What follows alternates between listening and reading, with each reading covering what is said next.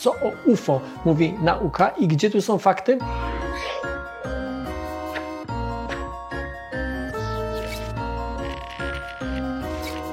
UFO. Chyba każdy z nas zetknął się kiedyś z tymi trzema literami, które dość regularnie pojawiają się na przykład w mediach. Chętnie eksploatują je też twórcy filmów i seriali, przez co dla wielu z nas to pojęcie stało się synonimem obiektu będącego wytworem obcych, bardzo zaawansowanych cywilizacji.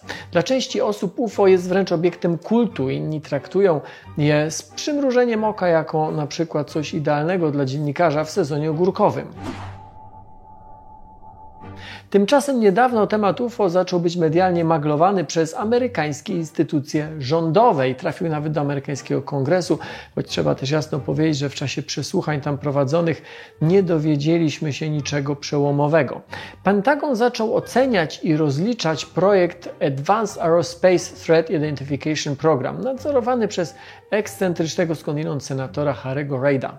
E, w ramach tego programu środki finansowe szły nie tylko na badania dotyczące UFO, ale też na tunele czasoprzestrzenne czy napędy typu warp.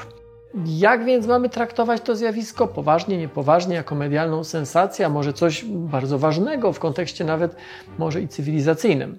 Zacznę od odkłamywania, albo precyzyjniej mówiąc, od zdefiniowania, co pojęcie UFO w ogóle oznacza. UFO to skrót od angielskiego wyrażenia niezidentyfikowany obiekt latający. I to wcale, a wcale nie implikuje jego pozaziemskiego pochodzenia. To, że dziś w ten sposób nam się to kojarzy, jest w zasadzie w dużej mierze zasługą nadgorliwych mediów i filmów, czy w ogóle szerzej mówiąc przemysłu rozrywki.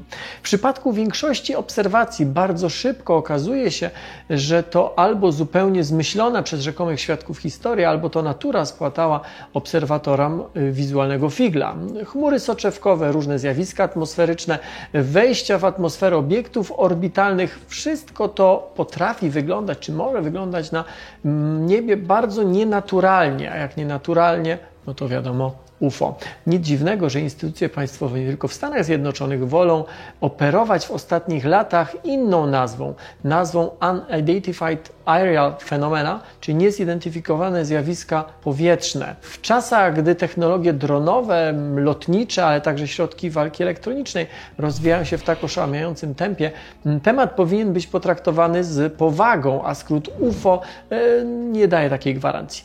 Zanim jednak do tego wszystkiego przejdziemy, zastanówmy się nad tym trochę hollywoodzkim, ale bez dwóch zdań będących bardzo naukowym sporem o technologię czy o cywilizację pozaziemskie. Większość naukowców zajmujących się w jakiś tam sposób kosmosem skłania się ku hipotezie o powszechności, a nie wyjątkowości życia w kosmosie. To, co widzicie na ekranie, to jest równanie Drake'a. Za jego pomocą ten znany astrofizyk, profesor astrofizyki, próbował oszacować liczbę cywilizacji o wysokim stopniu rozwoju technologicznego w kosmosie. Zabawa z równaniem polega na tym, że w skali galaktyki można to wyliczyć, o ile znamy parametry, które do tego równania wkładamy. Otóż tych parametrów nie znamy. Natomiast możemy je szacować, więc w skali skali galaktyki to szacowanie wygląda mniej więcej tak, że do równania daje się na przykład mm, liczbę, potencjalną liczbę planet i księżyców znajdujących się w ekosferach wokół swoich gwiazd. Wstawiając do równania najbardziej nawet ostrożne parametry, okazuje się, że wychodzą z niego setki tysięcy cywilizacji. Tyle wyliczenia, bo one nigdy nie zastąpią dowodu, a tego dowodu nam brakuje. Dowodu na istnienie życia pozaziemskiego. Swoją drogą, życie pozaziemskie, a cywilizacja bardzo technologiczna to dwie zupełnie różne rzeczy. Jednocześnie często zapominamy, że na najbardziej takim podstawowym poziomie dowodu na istnienie życia w kosmosie w ogóle, takim dowodem jesteśmy my sami i całe bardzo różnorodne życie na naszej planecie. Nie wchodząc głębiej w te rozważania, życie na Ziemi wskazuje, że istnieje szansa na istnienie obcych, wysoce rozwiniętych cywilizacji A skoro tak, to równie naturalne będzie założenie, że przynajmniej część z nich będzie się rozglądać po swojej okolicy, czy to próbując prowadzić jakiegoś rodzaju ekspansję, czy też po prostu chcąc mm, tą okolicę naukowo zbadać. No i tu jest punkt dla obcych. Jakie kontrargumenty mogą wysunąć sceptycy? No większość z nich nie neguje istnienia pozaziemskiego życia. Zadają raczej pytanie o wykonalność i sens takiego podglądania. Czy obcy posiadają wiedzę pozwalającą na przełamywanie ograniczeń fizyki, takiej fizyki, jaką my znamy? E, czy mogą u nas znaleźć coś, czego jeszcze nie wiedzą? Szklany sufit w postaci prędkości e, światła, która jest ogromna, no ale jednak jest skończona, powoduje, że nawet kontakty realizowane tylko przy pomocy fal elektromagnetycznych pomiędzy cywilizacjami oddalonymi o setki, a najpewniej i tysiące lat świetlnych są trudne do wyobrażenia. A podróże, nawet tylko te robotyczne, przy takich odległościach kosztowałyby obce cywilizacje niewyobrażalną ilość energii, a dodatkowo zadanie, które polegałoby na zdaniu takiego raportu na rodzimą planetę trwałoby wieki albo tysiąclecia całe. Przelecieć abstrakcyjne ilości kilometrów tylko po to, żeby powisieć parę minut nad lotniskiem e, w Seattle, czy postraszyć zespół lotniskowca US Navy wydaje się być kompletnie bezsensowne. Oczywiście można też przyjąć, że taki statek kosmiczny nie musiał lecieć na Ziemię, ale przypadkowo się tylko tu rozbił. Mm, tylko patrząc na skalę całego kosmosu, ciężko przypuszczać, żeby mogło się to wydarzyć więcej niż raz, a przecież takich zdarzeń podobno jest całkiem sporo. No i najważniejsze, skoro ta cywilizacja, czy te cywilizacje mają być tak zaawansowane, no to jakim cudem przez przypadek rozbijają statki o inne planety?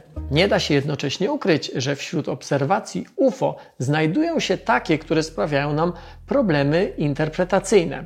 E, w debiutującym 21 kwietnia o godzinie 21 na antenie National Geographic serialu UFO Przełomowe śledztwa będziecie mogli zobaczyć najsłynniejsze takie obiekty zarejestrowane przez sensory amerykańskich myśliwców. Latają z ogromnymi prędkościami, wykonują nagłe zwroty o 90 stopni, nie widać u nich żadnego śladu po napędzie. Obiekty wydają się łamać wspomniane już wcześniej zasady znanej nam fizyki. Tyle tylko, że choć nagrania są spektakularne, w żadnym przypadku nie zebrano wystarczającej liczby danych, aby pozwalało to wykluczyć błędy radarów, komputerów czy zjawisk optycznych. Jeśli mamy obserwacje radarowe, brakuje wzrokowych. Te raportowane przez pilotów często nie znajdują odwzorowania na sensorach, no i tak dalej.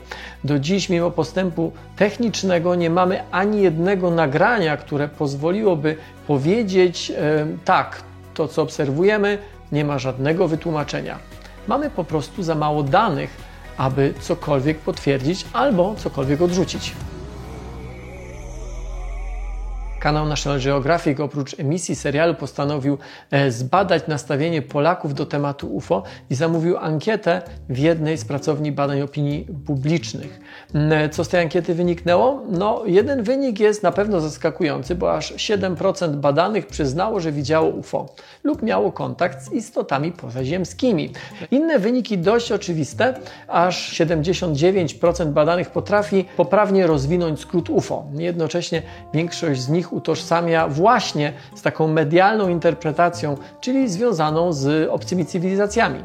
W pytaniu o formę UFO statek kosmiczny zyskał 56%, a obcy 32% odpowiedzi. Zaskakuje tylko obecność bakterii, na którą postawiło 4% badanych. 37% odpowiadających przyznało się do regularnego wyszukiwania informacji o UFO, a jako źródło informacji to najczęściej wykorzystywane króluje internet u 94% badanych oraz dokumentalne programy telewizyjne, takie jak chociażby wspomniane serial UFO Przełomowe Śledztwa.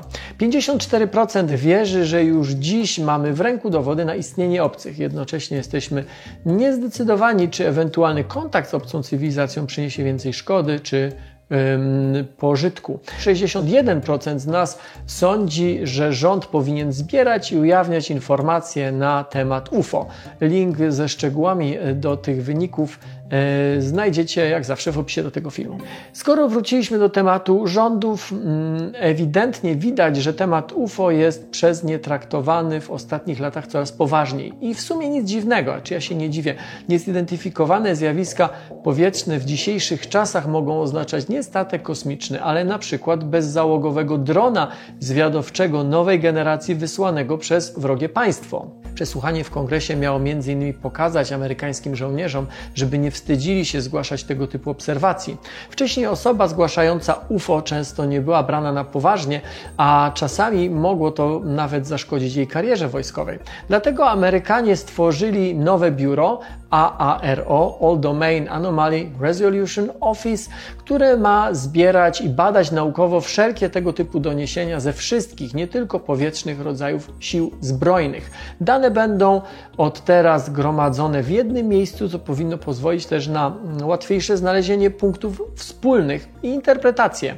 W efekcie łatwiejsze powinny być badania przekrojowe i takie retrospektywne. Przypuszczam, że biuro będzie też weryfikować, czy obserwacje nie dotyczą eksperymentalnego sprzętu należącego do Armii Stanów Zjednoczonych. W takich sytuacjach wojsko również musi umieć szybko reagować, żeby zapobiegać na przykład wyciekom poufnych informacji czy wyciekom zdjęć. Niezależnie co na temat UFO sądzicie, szykuje się mm, bardzo ciekawy czas. Na niebie będzie się działo bardzo dużo, pojawiają się nowe generacje całkowicie ziemskich samolotów i dronów.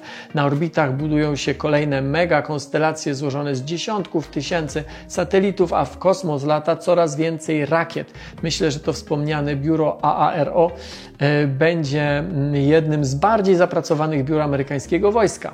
Więcej na temat, e, na ten temat, na temat UFO zobaczycie na antenie National Geographic 21 kwietnia o godzinie 21 w serialu UFO Przełomowe Śledztwa.